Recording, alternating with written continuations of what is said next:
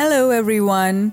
This is Lovneet Batra, your health expert and clinical nutritionist, and you're listening to my podcast, Nutrition by Lovneet.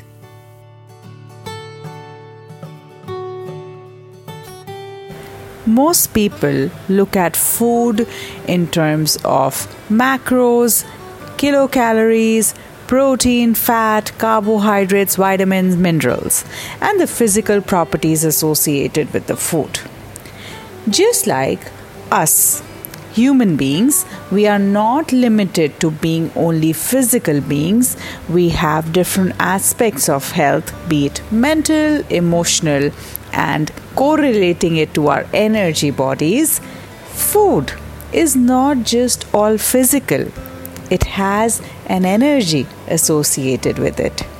So, today I want to go beyond the physical and talk about the energy aspect of food in terms of sattvic diet. Now, food, as we all know, is a fuel. Fuel without we cannot exist, right? And in ancient Ayurvedic text, it is very well explained that food is recognized as the source of all energy. Based on the energy of food, different kinds of food can be categorized as either tamasic, rajasic, or sattvic. Each group has a certain value or guna as we call in Hindi and it induces certain kinds of feelings and energy in our body. Sattvic diet can be the source of abundant energy. Now, the name Sattvic is derived from Sanskrit word sattva, which means pure. And eating a sattvic diet can help an individual attain a calm mind, active body, and live a long life. It helps in attaining a meditative state of being and a higher state of consciousness and it is also considered to having a balancing effect on the body and mind.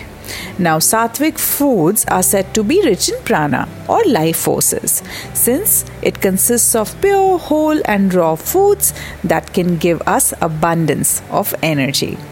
Now, India is known for its wealth of delicious fruits and vegetables that can be prepared with minimal spices and without overcomplicating the recipes too much. So, this is what Sattvic diet is all about, and we are going to talk more in detail now what kind of foods actually fit in here.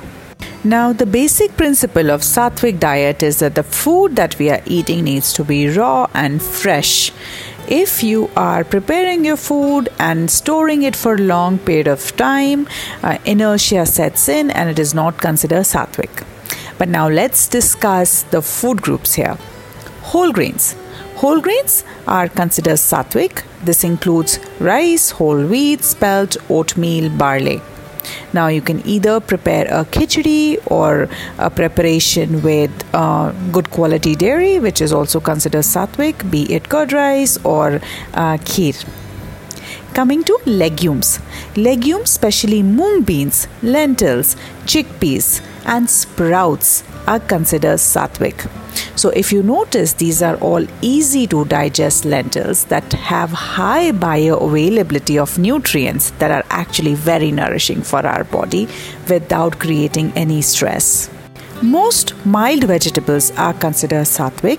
Pungent vegetables like garlic, onion, mushrooms are considered non sattvic. Now, ash gourd is one vegetable that is considered highly sattvic. When it comes to fruits, all fruits are considered sattvic. Nuts and seeds that are lightly roasted or soaked are considered sattvic, and so are natural sweeteners such as raw sugar, jaggery, and honey. In spices, spices like ginger, cinnamon, cardamom, fennel, coriander, and turmeric are considered highly sattvic, and not to mention, all these spe- uh, spices are very beneficial for our health and super anti inflammatory. Now, the rule that I find very intriguing about sattvic diet is about dairy the most controversial food group these days. Now, for dairy to be sattvic, milk must be obtained from an animal that has a spacious outdoor environment, abundance of pasture to feed on, good water quality to drink, and of course, is treated with love, affection, and care, and most importantly, is not pregnant. The milk may only be collected after calf has had its share. Now, dairy products such as yogurt, paneer have to be made fresh and need to be made the same day milk is obtained. Butter again needs to be prepared fresh daily as well. Uh, ghee is an um, exception here that can be kept and can be kept for longer period of time when it has been prepared. It is a great source of omega 3 fatty acids, and of course, it also has a high smoke point, so can be used for cooking. Now, many people ask me that is sattvic diet good for weight loss? Yes, of course it is. If you look at the eating pattern here, the foods that are involved are actually very easy to digest.